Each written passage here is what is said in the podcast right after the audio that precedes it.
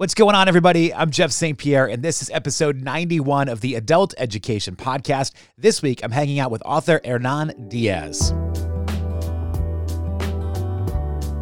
Thanks for checking out the show today. I appreciate you taking some time out of your day to listen to the Adult Education Podcast. This is a fun project that I do out of the love of conversation and learning.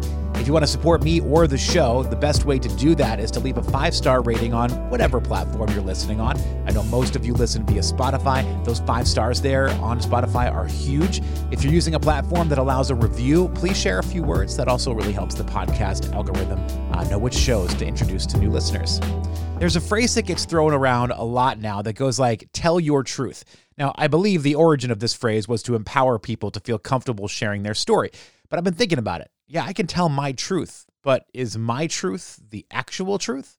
To the same point, there's a phrase that goes to the victor go the spoils, essentially saying the winner gets to enjoy the prize of winning, and they also get to tell the story. No one listens to the loser, after all. So oftentimes, our history books were written by the winners, or the wealthy, or you could even say the advantaged, leaving the disadvantaged having their voices silenced. Pulitzer Prize finalist Hernan Diaz tackles such subjects in his new novel, Trust. Now, this book is really four books in one. There's a novel, an unfinished manuscript, a memoir, and a diary, all written by different people, but all about the same family. Gives us a good look at how reality can be twisted based on who has control of the narrative. It's a fantastic read, really gets your mind spinning. I loved it, and I would definitely recommend this to everybody. Enjoy my conversation with Hernan Diaz. Hi. Oh, hello there. I love the look of panic instantly whenever somebody logs onto the Zoom because I'm here waiting, so I'm ready. But then whoever comes on is always like, okay, are all the buttons pressed? Do I have my microphone? yeah.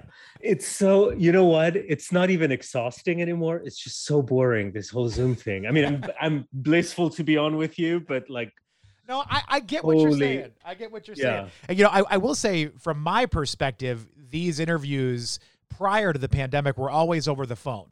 So for me, being able to shift to do Zoom with folks because I think a lot of oh, that's a lot of guests were more welcome to doing Zooms it made it a lot easier for me because I like to see who I'm talking to. So, and no, I think no, that, that's a step up for you. Yeah, yeah audio sure. quality too, I think is better via Zoom than via the phone too. So this is a win-win for yeah. me. But I can totally understand where the exhaustion comes from on that. What is what is the punk book you have behind behind you? Let's see, which one are we looking at here? Black. The other way. This one. The other way. Yeah. This there. one. Uh, yes. It's kind of like a. Um, I don't know if you can see that. It's kind of like an encyclopedia. Punk the whole story. It's got a little bit of everything from the early days. Oh, that looks good. It's done by Mojo Records, so they've got a quite a history. Oh, really? Yeah. Yeah, for sure. Yeah, yeah, yeah. yeah. Oh, that's cool. And you are officially uh, the first I, uh... person to comment on anything behind me. That's pretty good. I saw you on Seth Meyers, which is kind of exciting. I don't feel like I see fiction authors on Seth Meyers very often, so I was like, "Wow, look at was, that!" I was utterly terrified. well, you handled it great. Oh, thank you, sir. I love the side note into the pen conversation. That was fantastic to me. You still have it. Of course you do. I knew you were going to yeah. have it right there with you. It's it's totally true. Like it's there all the time. Yeah. How does how does that come about for you? I mean, I'm sure they go through publicists, but again, you don't you don't often see fiction writers. I mean, your J.K. Rowling's, your Stephen King's, they pop up on shows once in a while, but your general mm-hmm. fiction author doesn't usually end up on a late night. So how does that come about for you? I think I think Seth Meyers is unique in that regard because he has, I think, ten or twelve a year. So it's still like a very limited uh, sliver that to to get into. So always very lucky. But he's very serious about literature. He's a very serious reader, and he's involved. Maybe uh, you know this, but with PEN America, you know, which is this uh, in, uh, institution that you know protecting free speech around uh, in America and around the world, and you know he hosts their ceremonies. He's he's very tied to the uh, to the literary community in a, in a, very productive, helpful way. You know, so kudos to him. He's amazing. Everything that I saw about this book and about you, it always leads in with by Pulitzer Prize finalist. Does that give? Yeah. Does do you feel pressure for that because now that's attached to your name all the time? I the, the cool answer would be no, I don't care. I do my own thing, you know, like the people in the in the punk rock book you have behind you. Uh, but the truth is that it, yes, I mean it's something that that I that I wrestle with because I I don't want for it to get in in the way, you know. But it but it is it is uh, part of the information, you know, that that that that is out there about me and and and has altered a little bit the way in which I see myself. But I can tell you that the year after I, I was a finalist, I was also um, a judge hmm. for the Pulitzer Prize. Uh, so having having been a part of the jury, I also see a little bit how the how the how the process works, and it was uh, sobering too. So you know, yeah, I, I try to stay focused on on the writing itself, really, as much as I can. Speaking of writing, I'm in no way questioning your artistic method and the way that you do things, but it's been five years since your last novel. Is there a particular reason why five years? It seems like a long gap for you know from novel one to novel two. Uh, it's it's not uh, uh, because uh, I mean it's not a long gap. I, I, can see how it's perceived like that. But if you think that Trust was actually sold in December 2020, mm you know it was finished it had been shopped around you know in uh, around that time. And then there is the whole editorial process and then the scheduling from the publishing house that has to do with a myriad of things that don't pertain to the book or me or anything. It's just their schedule. Uh, so it was pushed like it's been it's been there for you know a year and a half. So it's and even if it had been five years i think that's that's a totally legitimate time. I think uh, to to write a novel. These these things take a, a lot of time if you take them seriously. Uh, the amount of reading that goes into them, the amount of thought, and and just living and inhabiting the world that you're trying to write about is not something that happens overnight. And I think you can feel when a novel is rushed. I, I don't hope it's the case here, but um, anyway. And also, just to wrap up the the answer, I think there isn't a standard time frame sure. for producing a novel. Like some people will write a novel every 18 months and they're astounding uh, works and some people will write novels every 10 years and they're astounding works and you know it, there is no recipe. It's just whatever works for you and whatever time you need it should it should be dictated by the work and not by external determinations and this book in particular is kind of like four books in one. I mean, you've got uh, the yeah. novel, the memoir, the diary, the manuscript. They're all in there. So, in a sense, you kind of wrote four books to make this one all one thing together. I, I, I did, and that, and that was that was a that was a big challenge uh, stylistically, and um, I even composed very. I'm I'm a grammar nerd. I like. I have a collection, also kind of behind me. You can you can see it. I I have a big collection of of, of style manuals and grammar books and uh, and so on, dictionaries and so on and so forth. So I created style guides, uh, four different style guides for each book, and I wanted uh, each book to sound entirely different from from from the other.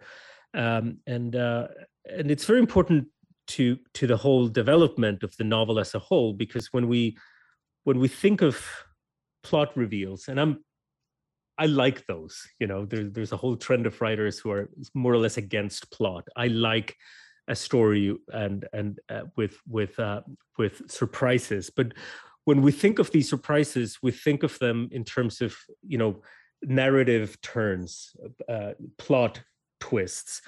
Uh, so many of the revelations in this novel have to do with voice uh, with who is speaking, who we think is in fact speaking, uh, who has a voice, who doesn't have a voice. And this is part of why uh, the, re- the, uh, the the book is told in four different sections with extremely different narrators it's fascinating to me, a because I've never seen anything like this done before. So I, my my sure. hat is off to you for creativity. I think it's a brilliant idea, and I've really enjoyed what I've you. gotten through so far. I have not been able to finish the book yet. I'm just a painfully slow reader. Um, oh, but me too. what's also interesting too is how timely it is because I feel like in our everyday life in society right now, we are getting opinions. We are getting personal thoughts from the people that sort of control the message, and it's been a very difficult thing for a lot of people to to see through and to see that okay this is their opinion. Now i have to go and find out the factual information. And your book kind of touches on that because you have this novel story then you have this person writing their own memoir through their eyes then you have the opinions of other people writing what they saw. It, so it is interesting how much even this even though this is based in the 1920s and 30s essentially it's so current in the way that we see media today. Well i'm i'm so glad it it it resonated in this particular way with you because that that was exactly the intention of the novel.